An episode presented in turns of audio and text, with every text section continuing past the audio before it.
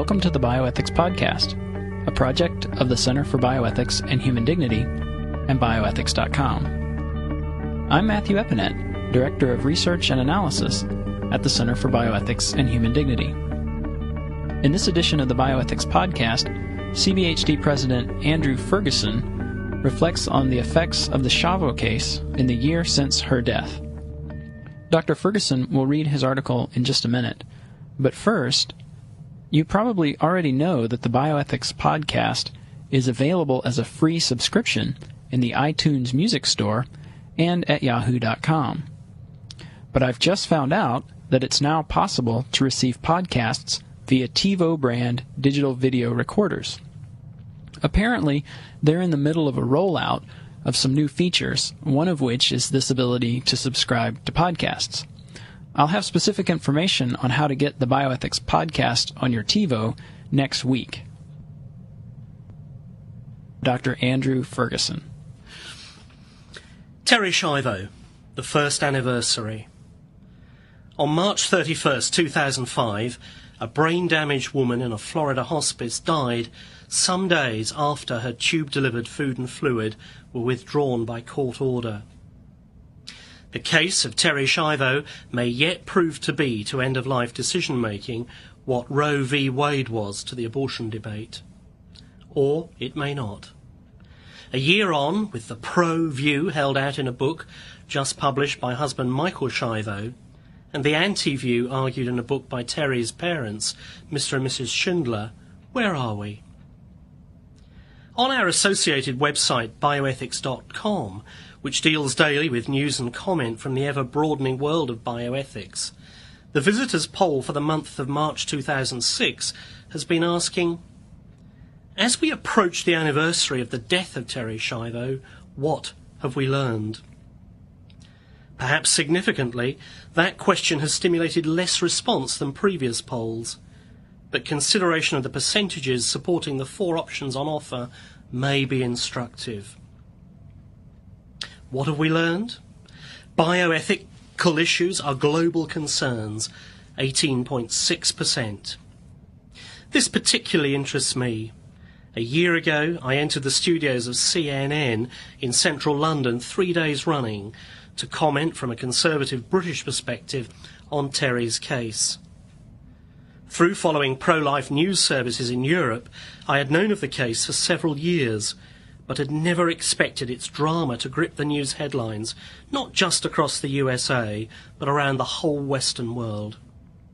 Individuals and families could identify with the personal tragedy and make their own subjective interpretations. Given how little reliable medical information came across, courtesy of the media circus, opinion in Europe was probably as unreliable as opinion in the USA. However, sitting in that studio a year ago, I suddenly realised that bioethics had gone global. And I have wondered since what future cases in which future countries will affect people's subjective responses and the consequent public policy decisions around the world. What have we learned? More public debate is needed on life issues, 18.6% tying for last place was the conclusion that many of the serious issues that should have been central to the Schiavo decision need more discussion and need it publicly. That discussion is needed in Florida, across the USA, and around the world, and should include how much confidence can we have in medical diagnosis and prognosis? How much influence do the financial costs of healthcare inevitably have? Was the tube feeding a futile treatment, or did a majority deem Terri Schiavo had a futile life? Was the intention of stopping her tube feeding that she would die? If so, why put family and healthcare attendants and, perhaps, Terri herself through the experience of a slow and unpleasant death by dehydration and starvation? Why not get real and legalise the lethal injection the Right to Die movement wants? How should a civilised society manage the next Terri Schiavo? What have we learned? The need to appoint a healthcare agent, 20%.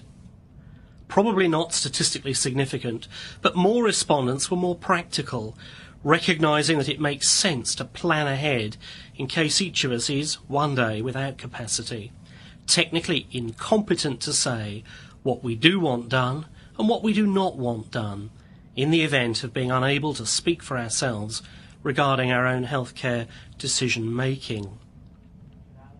There is some anecdotal evidence from physicians linked with CBHD that patients and their families are much more ready now to start such discussions with professionals when they are reminded of Terri's name. If that is so, some good will have come from this sad case. Powers of attorney, proxies, and advance directives may all have a part to play here, and CBHD has resources available. Interestingly, in the UK, where the way healthcare is delivered is significantly different, though becoming more American, the recently launched consultation on the Code of Practice to accompany the 2005 Mental Capacity Act has just reignited the debate there about the strengths and weaknesses of trying to protect yourself in advance. There's only time here to point out that the healthy do not make their healthcare choices in the same way as the sick and what we decide in advance at home may not be what we would have decided at the time had we been able to do so. But something's got to be done, Doctor. And CBHD fellow Nick Yates has helpfully reminded us recently that these decisions are better made with the family at the fireside than in a crisis with clinicians at the bedside. What have we learned? Nothing. 42.9%. These respondents, taking here the view that history teaches us nothing except that history teaches us nothing, head the poll. Well, at least it reminds us why we need a Centre for Bioethics and Human Dignity, and that CBHD has a continuing job to do. Dr. Ferguson is President and Chief Executive Officer of the Center for Bioethics and Human Dignity in Bannockburn, Illinois. Just a reminder registration for CBHD's summer conference is now open. This year's conference will focus on neuroethics and will be held July 13 through 15 on the campus of Trinity International University in suburban Chicago. If you're planning to attend the conference, please consider presenting a paper or a workshop during the event. Accepted presenters will receive a $50 discount on conference registration.